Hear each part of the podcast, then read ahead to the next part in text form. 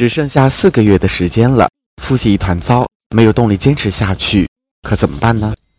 我抬眼是千佛山的轮廓，我闭眼是大明湖和护城河，趵突泉在我耳畔喷涌着，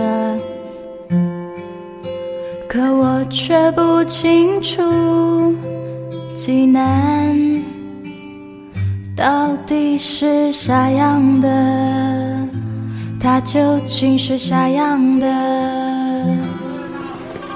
穿旗袍的姑娘，你在哪今天呢是开学季，那么我们的处暑也结束了。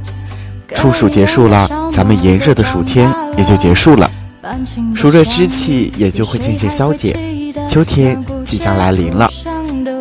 对于考研的我们来说，到了一个强化冲刺的阶段。然而，虽然时间在催着人向前走，但是过了暑假之后，似乎动力就有点不足了。好像冲劲儿都用完了，一下子又有点泄气儿了，心有余而力不足的感觉。唉，只剩下四个月的时间了，复习一团糟了，没动力坚持下去了。下面呀，松松学长给大家一些建议，希望对处于瓶颈期、焦虑迷茫的小伙伴们有所帮助。济南呐，济南呐，我想你了。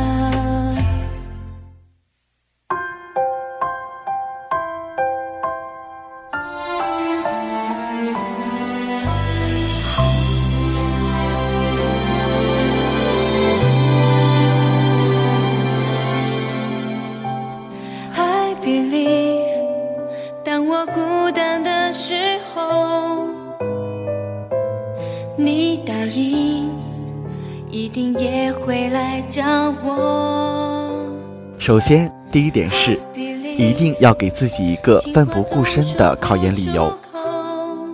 有句话说得好，你有多渴望做成一件事儿，就有多大的希望做成功。当一个人目的性很强的去做一件事儿，就很直接的影响他向终点全面奔跑。如果一个人目的性不强，对于结果毫不在乎的话，那么在这个过程当中，必定会有很多很多的弯路。左右摇摆，犹豫不决，间接性的踌躇满志。想要成功上岸，单靠打鸡血是远远不够的，一定要有一个考研的理由，而且这个理由一定要是唯一的，是必须要能够做到的。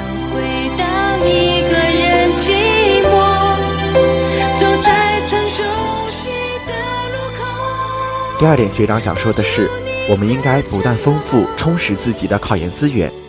对于部分的小伙伴来说，可能现在还没有搞清楚目标院校每年的报录比是多少，历年的真题也没有收集齐全。趁着现在还没开学，尽可能的多去搜索，有时候多一些资源，真的会多一分胜算。那么下一点，我想谈的是，我们要重新优化或者调整复习计划。一个好的能发挥出作用的计划，一定是不断修改的。根据自己目前的复习进度以及复习状态来制定月计划、周计划以及日计划，将每天要完成的任务量化，做完一个就去掉一个，还是相当有成就感的。第四点，多做总结，而不是一味的抄书做笔记。比起长篇大论的做笔记，多思考、多做总结，效果会更佳。总结的形式可以因人而异，可以是专题整理，也可以是记忆关键词。既能节省时间，也能够深化理解。做笔记的本质目的是把课本上的知识内化成自己的东西，最好是能构建知识框架。做思维导图，有一个好的框架，那相当于就有一个指路标，能够帮助你更好的回忆起知识点。下一点我想说的是，还剩四个月的时间了，必须要提高效率。九月份之前呢，可以允许大家一点一点的积累知识。慢慢的打好基础，暑假过后，咱们就要开始正式进入强化提升阶段了。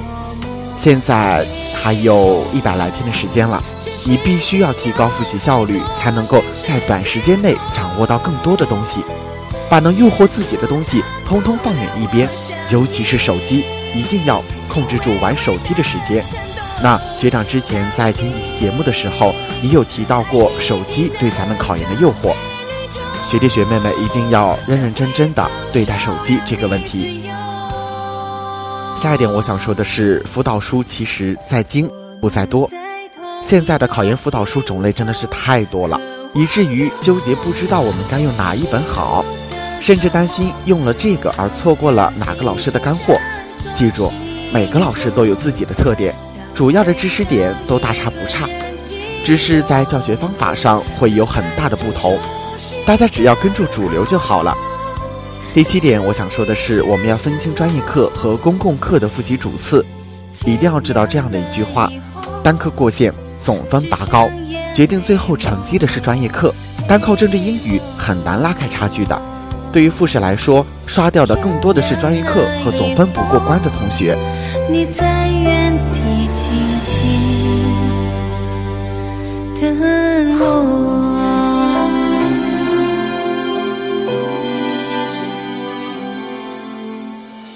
我常常梦到小芳造的那艘时光机，在梦里，她并没有坠毁，而是飞得很高很远。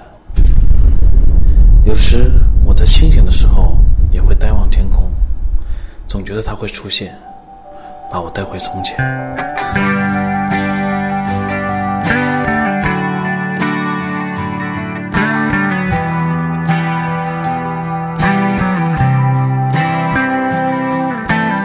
有些时候，你怀念从前日子，可天真离开时，你却没说一个字。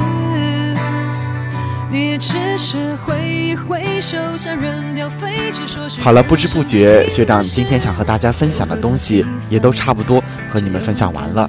那么今天是九月二号的星期一，是学长的研究生新生入学的第二天。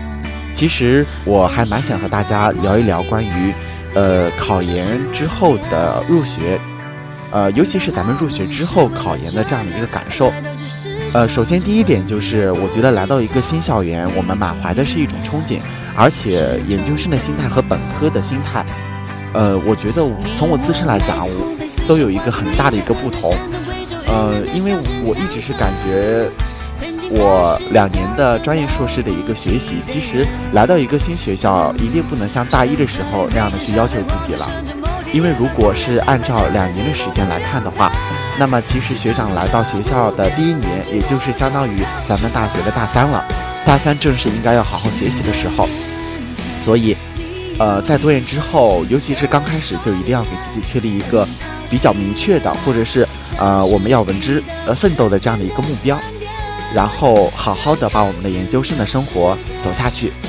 然后，学长也希望你们能够上岸成功。今天的节目到这里就要跟大家说再见了，咱们下期节目不见不散。爱